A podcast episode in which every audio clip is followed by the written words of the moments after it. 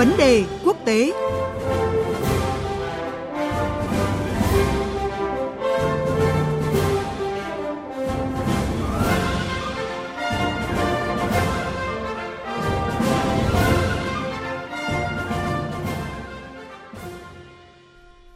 Thưa quý vị và các bạn, thông tin về hội nghị cấp cao ASEAN lần thứ 35 và các hội nghị liên quan với chủ đề tăng cường quan hệ đối tác vì sự bền vững và sẽ với phần trình bày của biên tập viên Quỳnh Hoa ngay sau đây. Xin mời chị. Vâng, thưa quý vị và các bạn, tại thủ đô Bangkok của Thái Lan thì đang diễn ra hội nghị cấp cao ASEAN lần thứ 35 và các cấp cao liên quan với sự tham gia của lãnh đạo 10 nước ASEAN. Các đối tác của ASEAN gồm Trung Quốc, Nhật Bản, Hàn Quốc, Ấn Độ, Australia, New Zealand, Mỹ, Nga và Tổng thư ký Liên Hợp Quốc. Đây là loạt hội nghị quan trọng cuối cùng trong nhiệm kỳ Chủ tịch Luân phiên ASEAN của Thái Lan. Trong 4 ngày hội nghị diễn ra hàng loạt các sự kiện quan trọng, trong đó có cấp cao ASEAN 35, cấp cao ASEAN Cộng 3, cấp cao Đông Á, cấp cao ASEAN Cộng 1 với các đối tác, cấp cao các nước tham gia Hiệp định Đối tác Kinh tế Toàn diện khu vực RCEP lần thứ ba và ngay sau lễ bế mạc cấp cao ASEAN 35, chiều tối nay sẽ diễn ra lễ chuyển giao chức Chủ tịch ASEAN từ Thái Lan sang Việt Nam. Để có thêm thông tin về các sự kiện quan trọng này, chúng tôi đã có cuộc trao đổi với anh Quang Trung, phóng viên Đài tiếng nói Việt Nam thường trú tại Thái Lan.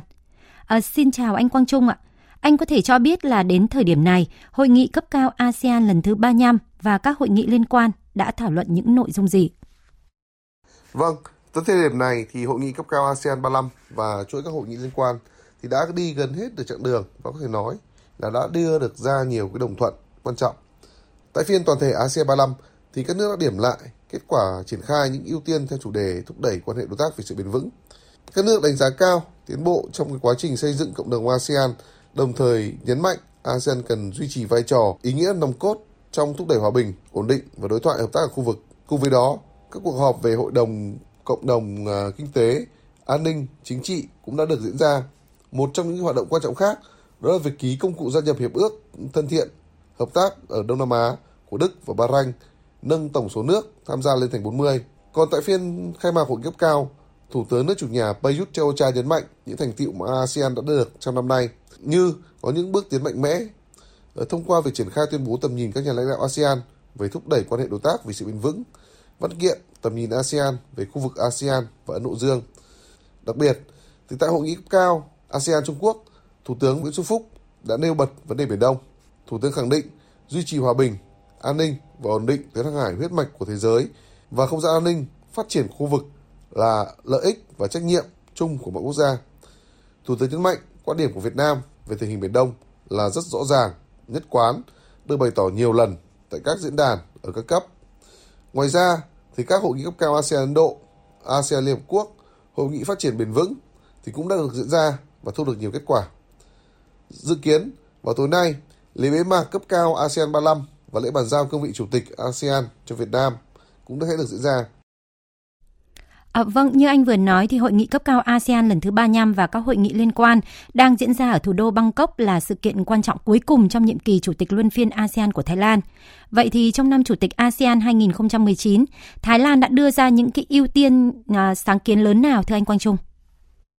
Với chủ đề năm ASEAN 2019 là thúc đẩy quan hệ đối tác vì sự bền vững, Thái Lan đã đẩy mạnh việc xây dựng sự bền vững của ASEAN ở mọi khía cạnh, từ an ninh bền vững đến tăng trưởng kinh tế bền vững, bao gồm cả nền kinh tế xanh và môi trường bền vững. Những kết quả đạt được trong năm chủ tịch ASEAN 2019 đã góp phần thực hiện hóa cái cộng đồng ASEAN hướng tới người dân, lấy người dân làm trung tâm, không bỏ lại ai ở phía sau và hướng tới tương lai. ASEAN đồng thời có những cái bước tiến mạnh mẽ thông qua việc triển khai tuyên bố tầm nhìn các nhà lãnh đạo ASEAN về thúc đẩy quan hệ đối tác vì sự bền vững, văn kiện tầm nhìn ASEAN về khu vực ASEAN và Ấn Độ Dương. Bên cạnh đó, kết nối ASEAN cũng là một trong những vấn đề quan trọng của năm ASEAN 2019 tại Thái Lan nhằm tạo dựng một cộng đồng ASEAN vững mạnh về mọi mặt từ kinh tế, chính trị và an ninh. Ở một vấn đề quan trọng khác nữa đó là vấn đề môi trường, đặc biệt là ô nhiễm môi trường biển. Trên cương vị Chủ tịch ASEAN, Thái Lan đã đề xuất các nhà lãnh đạo ASEAN nhất trí thông qua tuyên bố Bangkok về chống lại rác thải nhựa đại dương ở khu vực ASEAN được thông qua trong khuôn khổ Hội nghị cấp cao ASEAN lần thứ 34 vào tháng 7 năm 2019 vừa qua. Tham dự hội nghị cấp cao ASEAN lần thứ 35 và các hội nghị liên quan thì đoàn đại biểu cấp cao Việt Nam đã có những đóng góp tích cực tại hội nghị. Vậy anh có thể thông tin cụ thể về cái những đóng góp này của đoàn đại biểu cấp cao Việt Nam ạ? Là một thành viên có trách nhiệm của ASEAN thì Việt Nam luôn đề cao tinh thần đoàn kết và vai trò trung tâm của ASEAN, nhấn mạnh tầm quan trọng của tiến trình xây dựng cấu trúc khu vực rộng mở, ở minh bạch và hoạt động dựa trên khuôn khổ luật pháp, xây dựng cộng đồng ASEAN phát triển bền vững, có quan hệ sâu rộng với các đối tác. Việt Nam thì đã tích cực phối hợp với các nước ASEAN củng cố cái chất keo gắn kết giữa các thành viên thông qua những đóng góp nhằm tăng cường kết nối nội khối, phát triển kinh tế bao trùm và bền vững, phát triển bền vững tiểu vùng, trong đó có tiểu vùng Mekong, thu hẹp khoảng cách phát triển và tăng cường thương mại và đầu tư nội khối, đồng thời chuẩn bị thích ứng với cuộc cách mạng công nghiệp lần thứ tư,